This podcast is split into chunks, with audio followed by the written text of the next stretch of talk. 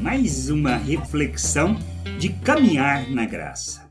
Como temos a certeza que Deus nos responde? Porque Ele nos responde. Nós precisamos entender que o Pai nos responde porque amamos a Cristo. Como amamos a Cristo? Que significa de fato amar a Cristo? Gostar muito? Ter um sentimento gostoso sobre Ele? É disto que se trata? Ou se trata de outra coisa? São questões que a gente precisa parar e pensar no todo e refletir sobre os ensinos de Jesus. Lá em João 16, 26 e 27 diz assim: Naquele dia vocês pedirão coisas em meu nome, e eu digo que não precisarei pedir ao Pai em favor de vocês, pois o próprio Pai os ama. Ele os ama porque vocês de fato me amam e creem que vim de Deus. Como revelamos que amamos a Cristo? Pois esta é a certeza que nós temos que o Pai nos responderá em todas as coisas que pedirmos. O amor não está relacionado a sentimento, a gostarmos muito, a termos o atendimento de nossos pedidos porque precisamos, e deixamos de gostar quando não somos atendidos. Isto não é amor. Isto é simplesmente um desejo natural, um sentimento natural. Amar como Cristo amou é o que expressa de fato o verdadeiro amor. Quando entendemos que nós somos oferta em favor das pessoas para que elas possam conhecer o Pai. Jesus mesmo ensinou que quem ama, quem o ama, obedece os seus mandamentos. A nossa vida se trata disso, de obediência a mandamento, de vivermos a vontade de Deus, de compreendermos a sua vontade e sermos esse instrumento expressando as virtudes de Deus,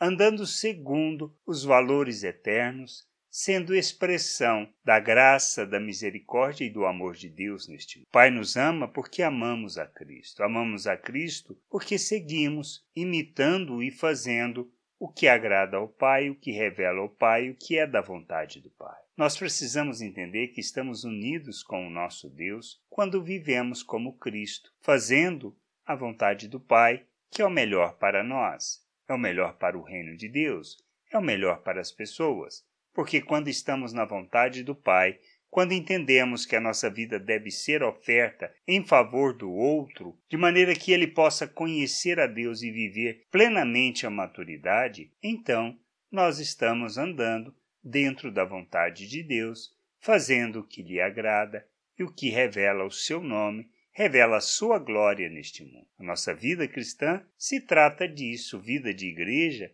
se trata disso, de ensinar o outro a viver a vontade de Deus, conduzindo-o à maturidade. Nós revelamos o reino de Deus, revelamos a vontade de Deus e temos os nossos pedidos atendidos porque nós andamos na vontade de Deus. A gente precisa entender. Nós não é a nossa religiosidade, não é o nosso desejo simplesmente, e não são nossos sentimentos que expressam que amamos a Deus, mas a nossa obediência, obediência no sentido de termos a consciência do que precisamos fazer. Não fazer por imposição, mas fazer porque entendemos, porque conhecemos e porque compreendemos a vontade de Deus. Amar como Cristo é o que nos conduz não só ao conhecimento de Deus, mas a expressarmos o nosso Deus ao mundo, sendo o instrumento de justiça e de revelação da graça e do amor de Deus diante de todos. Que a gente possa entender o nosso papel e entender que teremos os nossos pedidos atendidos porque amamos o Senhor